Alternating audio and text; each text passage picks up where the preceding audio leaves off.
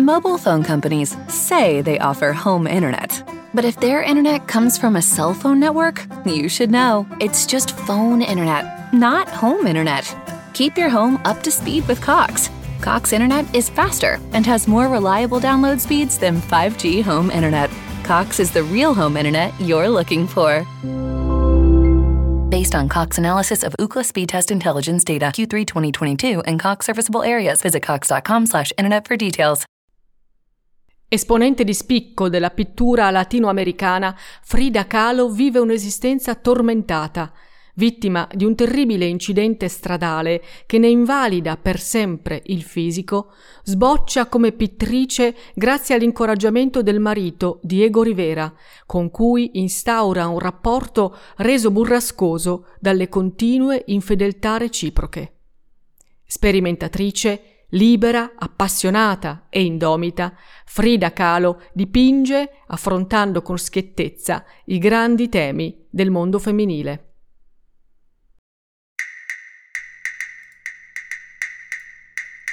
Io sono Carmen la Terza e questo è Donne Intrepide, un podcast di Libroza che racconta le storie di donne che hanno superato gli stereotipi del loro tempo, hanno vinto i pregiudizi di genere, hanno sfidato le aspettative della famiglia e della società.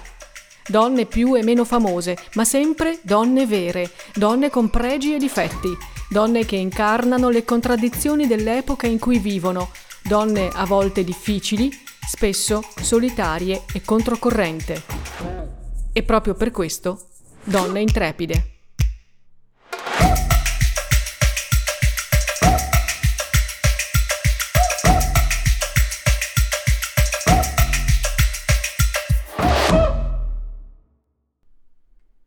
Frida Kahlo nasce il 6 luglio 1907 a Città del Messico, dove la famiglia vive agiatamente in un sobborgo elegante, in una grande casa detta Casa Blu. È la terza figlia di Matilde e Guillermo, un fotografo di origine ebraico-tedesca molto apprezzato. Sin da bambina Frida instaura un legame speciale con il padre Escono insieme a cercare foglie e insetti che poi analizzano al microscopio, perché Guillermo vuole insegnarle l'importanza dei dettagli. Frida apprende presto i rudimenti della fotografia e impara anche a prendersi cura del padre dopo i suoi attacchi epilettici. Se gli attacchi della malattia arrivano mentre sono nel bel mezzo di una delle loro passeggiate, gli fa inalare un po' di alcol per consentirgli di riprendersi e poi tornano a casa.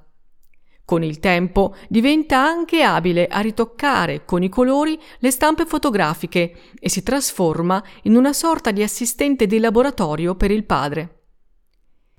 A soli sei anni Frida si ammala di poliomielite ed è costretta a casa per molti mesi.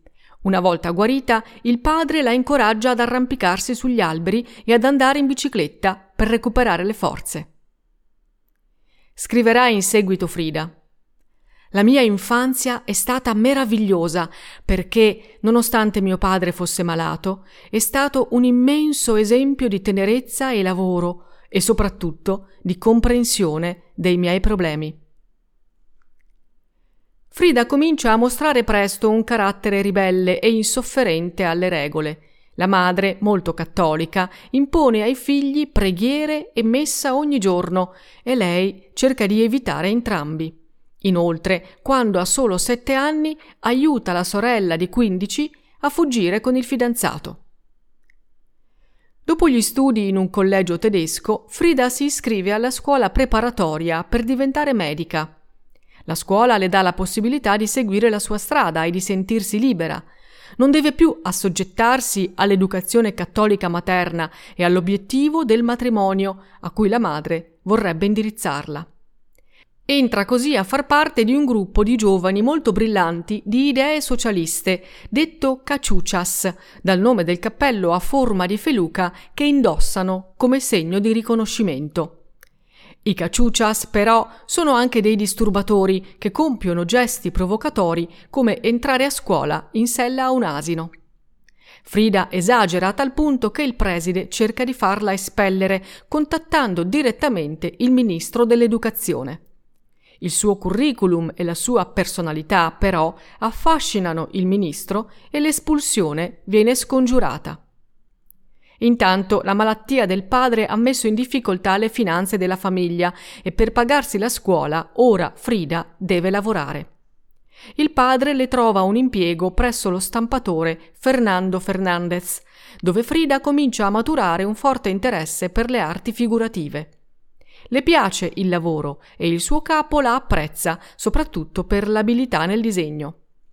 Quell'impiego pomeridiano, inoltre, le dà la possibilità di vedersi segretamente con il fidanzato Alejandro Gomez Arias, studente di diritto e leader del gruppo dei Caciucias. Nessuno in famiglia è a conoscenza della loro storia, tranne la sorella minore Cristina, che ogni tanto la copre durante gli appuntamenti con Alejandro. Frida sogna di partire per gli Stati Uniti e sta mettendo da parte dei soldi. Il 17 settembre 1925, però, i suoi sogni vanno in frantumi. Quel pomeriggio Frida prende un autobus con Alejandro, ma il mezzo viene coinvolto in un incidente e finisce schiacciato contro un muro da un tram che lo sperona. La forza dell'impatto è tale che Frida rimane praticamente nuda. La situazione è gravissima perché il corrimano dell'autobus è entrato dal lato sinistro del suo corpo per fuoriuscire dal destro. Dice Frida. L'urto ci trascinò in avanti e il corrimano mi attraversò, come la spada il toro. Solo grazie all'insistenza di Alejandro, Frida arriva in ospedale. Subisce ben 32 operazioni e per più di un mese rimane immobile con il corpo costretto in un busto. È spaventata e sente di non poter più essere la stessa. Ha solo 18 anni e di colpo diventa adulta. Sente che la morte, ribattezzata la paloma, la colomba, danza intorno al suo letto e in lei nasce la consapevolezza che da quel momento in poi dovrà convivere con il dolore. Dice Frida. L'arte più potente della vita è fare del dolore un talismano che cura. Una farfalla rinasce, fiorita in una festa di colori.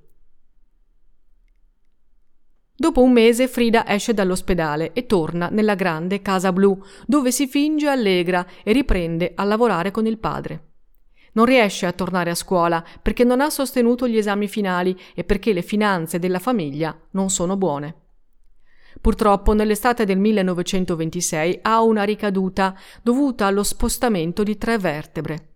Deve indossare di nuovo il busto e rimanere immobile. Per poter sopportare la noia, inizia a dipingere.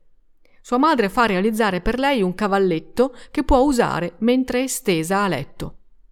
Tra i primi dipinti, Frida dipinge se stessa e regala il ritratto ad Alejandro per provare a riaccendere la scintilla tra loro. Il ritratto riesce a farli avvicinare per un periodo, ma poi Alejandro vola in Europa e la relazione finisce. Gli amici intanto incoraggiano Frida a intraprendere la strada artistica.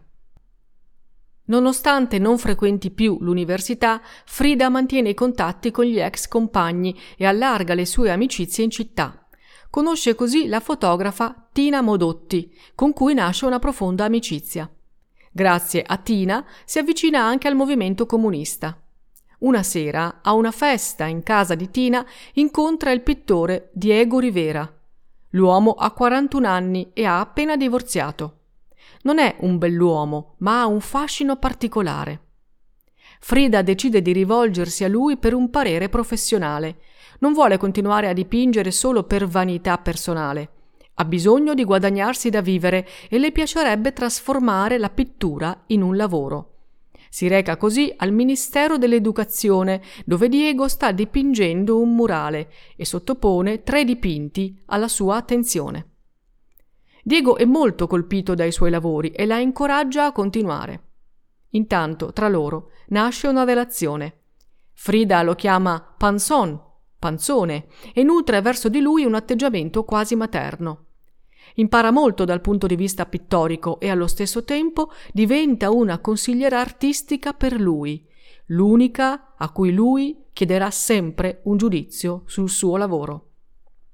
Frida cerca la propria strada artistica indipendente, ma si lascia influenzare anche dalla predilezione di Diego per i colori e i paesaggi del loro Messico. Entrano così nella sua pittura i soggetti della quotidianità e i paesaggi messicani. Il 21 agosto 1929 Frida sposa Diego con una cerimonia civile. La madre, scontenta di quell'unione con un uomo più grande e per di più ateo e comunista, non partecipa alle nozze, eppure Diego aiuta economicamente la famiglia in difficoltà. Il matrimonio tra loro è molto turbolento. Frida sa che Diego non è un marito convenzionale. Il suo primo amore è l'arte ed è capace di lavorare per tante ore di seguito, al punto da cadere addirittura dalla scala su cui sta dipingendo per un colpo di sonno. Il lavoro lo assorbe al punto che Frida, per vederlo, deve andare a parlargli mentre dipinge. Sa anche che lui ha diversi amanti e di fronte alle infedeltà reagisce in maniera altalenante. A volte ne soffre, altre volte non ci bada. Arriva persino a diventare amica di alcune delle donne con cui Diego intreccia le sue relazioni. Per esempio, è proprio dalla ex moglie di lui che Frida impara come preparargli i suoi piatti preferiti.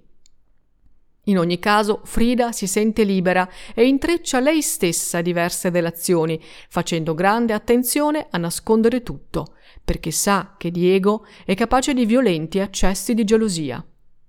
La stima e la considerazione reciproca però sono tali da far sì che il rapporto sopravviva alle reciproche infedeltà.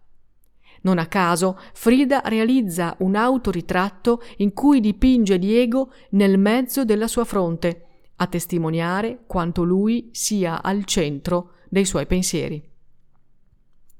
La loro situazione cambia all'improvviso nel 1929, quando Diego accetta una serie di commesse negli Stati Uniti. La situazione politica in Messico è diventata precaria e decidono di partire, seguiti da una scia di critiche da parte degli amici comunisti che li accusano di abbandonare la lotta di classe per andare in un paese capitalista. Restano negli Stati Uniti circa tre anni tra San Francisco, New York e Detroit. Frida suscita la curiosità dell'alta società americana. Sin da piccola ha sempre considerato l'abbigliamento un modo per esprimere se stessa e da qualche tempo ha deciso di acconciare i capelli con trecce e fiori e indossare abiti messicani tradizionali che le consentono, tra l'altro, di nascondere la gamba invalida. Negli Stati Uniti il successo di Diego cresce, ma Frida non resta nell'ombra del marito e riesce a ritagliarsi il suo spazio. Il soggiorno però si rivela infelice durante il periodo a Detroit. La città non le piace e la permanenza è offuscata da un doloroso aborto. Frida è disperata anche perché non è il primo aborto spontaneo per lei e il desiderio di maternità è cresciuto anno dopo anno, diventando sempre più forte, nonostante i dottori le abbiano sempre sconsigliato di affrontare gravidanze. Ricoverata dopo l'episodio, Frida chiede ai medici di darle un libro di medicina per poter visualizzare un feto. I medici rifiutano ed è Diego a procurarle un feto in vetro. Ha intuito che lei vuole vederlo per poter poi sfogare il dolore nella pittura. Ed è esattamente quello che Frida fa con una serie di disegni e di dipinti. Nel dicembre del 1933 Frida e Diego tornano in Messico e inizia per loro un periodo molto attivo. Frida si impegna politicamente a favore dei repubblicani spagnoli e dipinge con grande lena, soprattutto negli anni 1937-1938. In molti si sono accorti del suo talento e viene invitata a esporre a New York. È contenta sia dei riconoscimenti artistici che degli introiti economici che le consentono di essere indipendente. Vola così da sola a New York e durante il soggiorno ha una breve relazione con il fotografo Nicholas Murray. Subito dopo la attende una mostra personale a Parigi. Frida esita perché le manca il marito e perché non sta bene, ma Diego la incoraggia a partire. Quando torna in Messico, però, Frida scopre che il marito ha una relazione con sua sorella Cristina e il loro matrimonio va in frantumi. Nel 1939 si separano e poco dopo Frida viene arrestata perché uno dei suoi ex amanti, l'esule russo Leon Trotsky, è stato assassinato e si sospetta che lei sia coinvolta. La polizia la interroga per due giorni, durante i quali resta in prigione proprio insieme a Cristina, con cui nel frattempo si è riconciliata. L'esperienza del carcere e l'allontanamento dal marito le fanno capire quanto Diego sia importante nella sua vita. Così Frida accetta la sua nuova proposta di matrimonio e i due si risposano a San Francisco l'8 dicembre 1940. Tornati in Messico, si trasferiscono nella grande Casa Blu e Frida comincia a insegnare presso la scuola di pittura e scultura del Ministero dell'Educazione. Non è un insegnante convenzionale, non trasferisce la semplice teoria ai suoi allievi, ma gli insegna a usare i colori per dipingere il loro mondo e li incoraggia a guardare con occhi critici al proprio lavoro. Insegnare le piace molto perché adora il contatto con i ragazzi, ma la sua salute le impedisce giorno dopo giorno di recarsi a scuola. Invita così i ragazzi a casa, formando un gruppo di protetti, denominati Los Fridos, a cui tiene moltissimo e che cerca di aiutare in ogni modo per consentire loro di costruirsi delle vere carriere artistiche. Intanto la sua salute peggiora ed è costretta a tornare in ospedale e a subire diverse operazioni. È costretta anche a indossare di nuovo il busto per sostenere la spina dorsale. Gli ultimi anni li trascorre quasi tutti a letto, passando da un ospedale all'altro. Non smette però di dipingere. Nel 1953 ottiene l'onore della prima esposizione personale nella sua città, presso la Galleria di Arte Contemporanea di Città del Messico. I medici le vietano di partecipare, ma lei si fa trasportare in ambulanza e assiste al suo trionfo bevendo tequila fino a tardi. Nell'agosto dello stesso anno i medici decidono di amputarle la gamba destra. Per Frida è un duro colpo.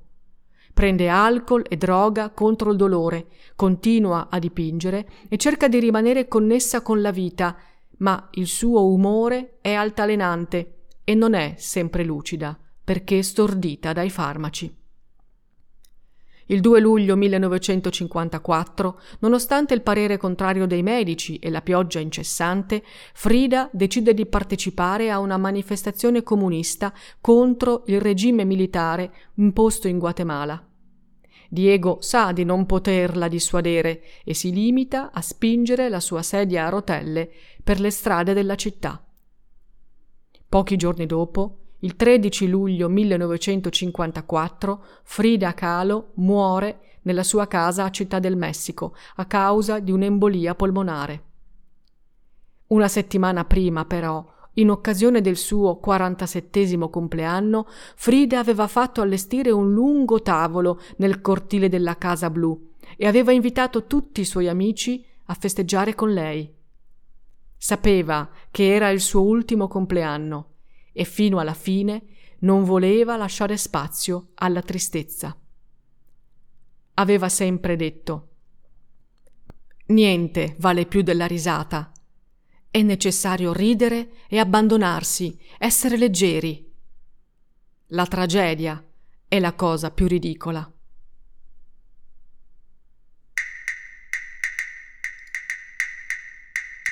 Se ti è piaciuta questa storia, ne puoi trovare tante altre nei libri della collana Donne Intrepide, editi da Alibroza e disponibili in tutte le librerie. Donne Intrepide è un podcast scritto e condotto da me, Carmen La Terza, e prodotto da Libroza. Io ti ringrazio per l'ascolto e ti aspetto alla prossima storia Alla prossima, donna intrepida.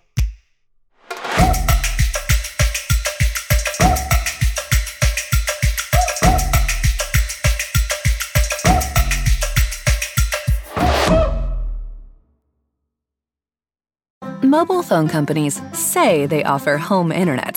But if their internet comes from a cell phone network, you should know. It's just phone internet, not home internet. Keep your home up to speed with Cox. Cox Internet is faster and has more reliable download speeds than 5G home internet.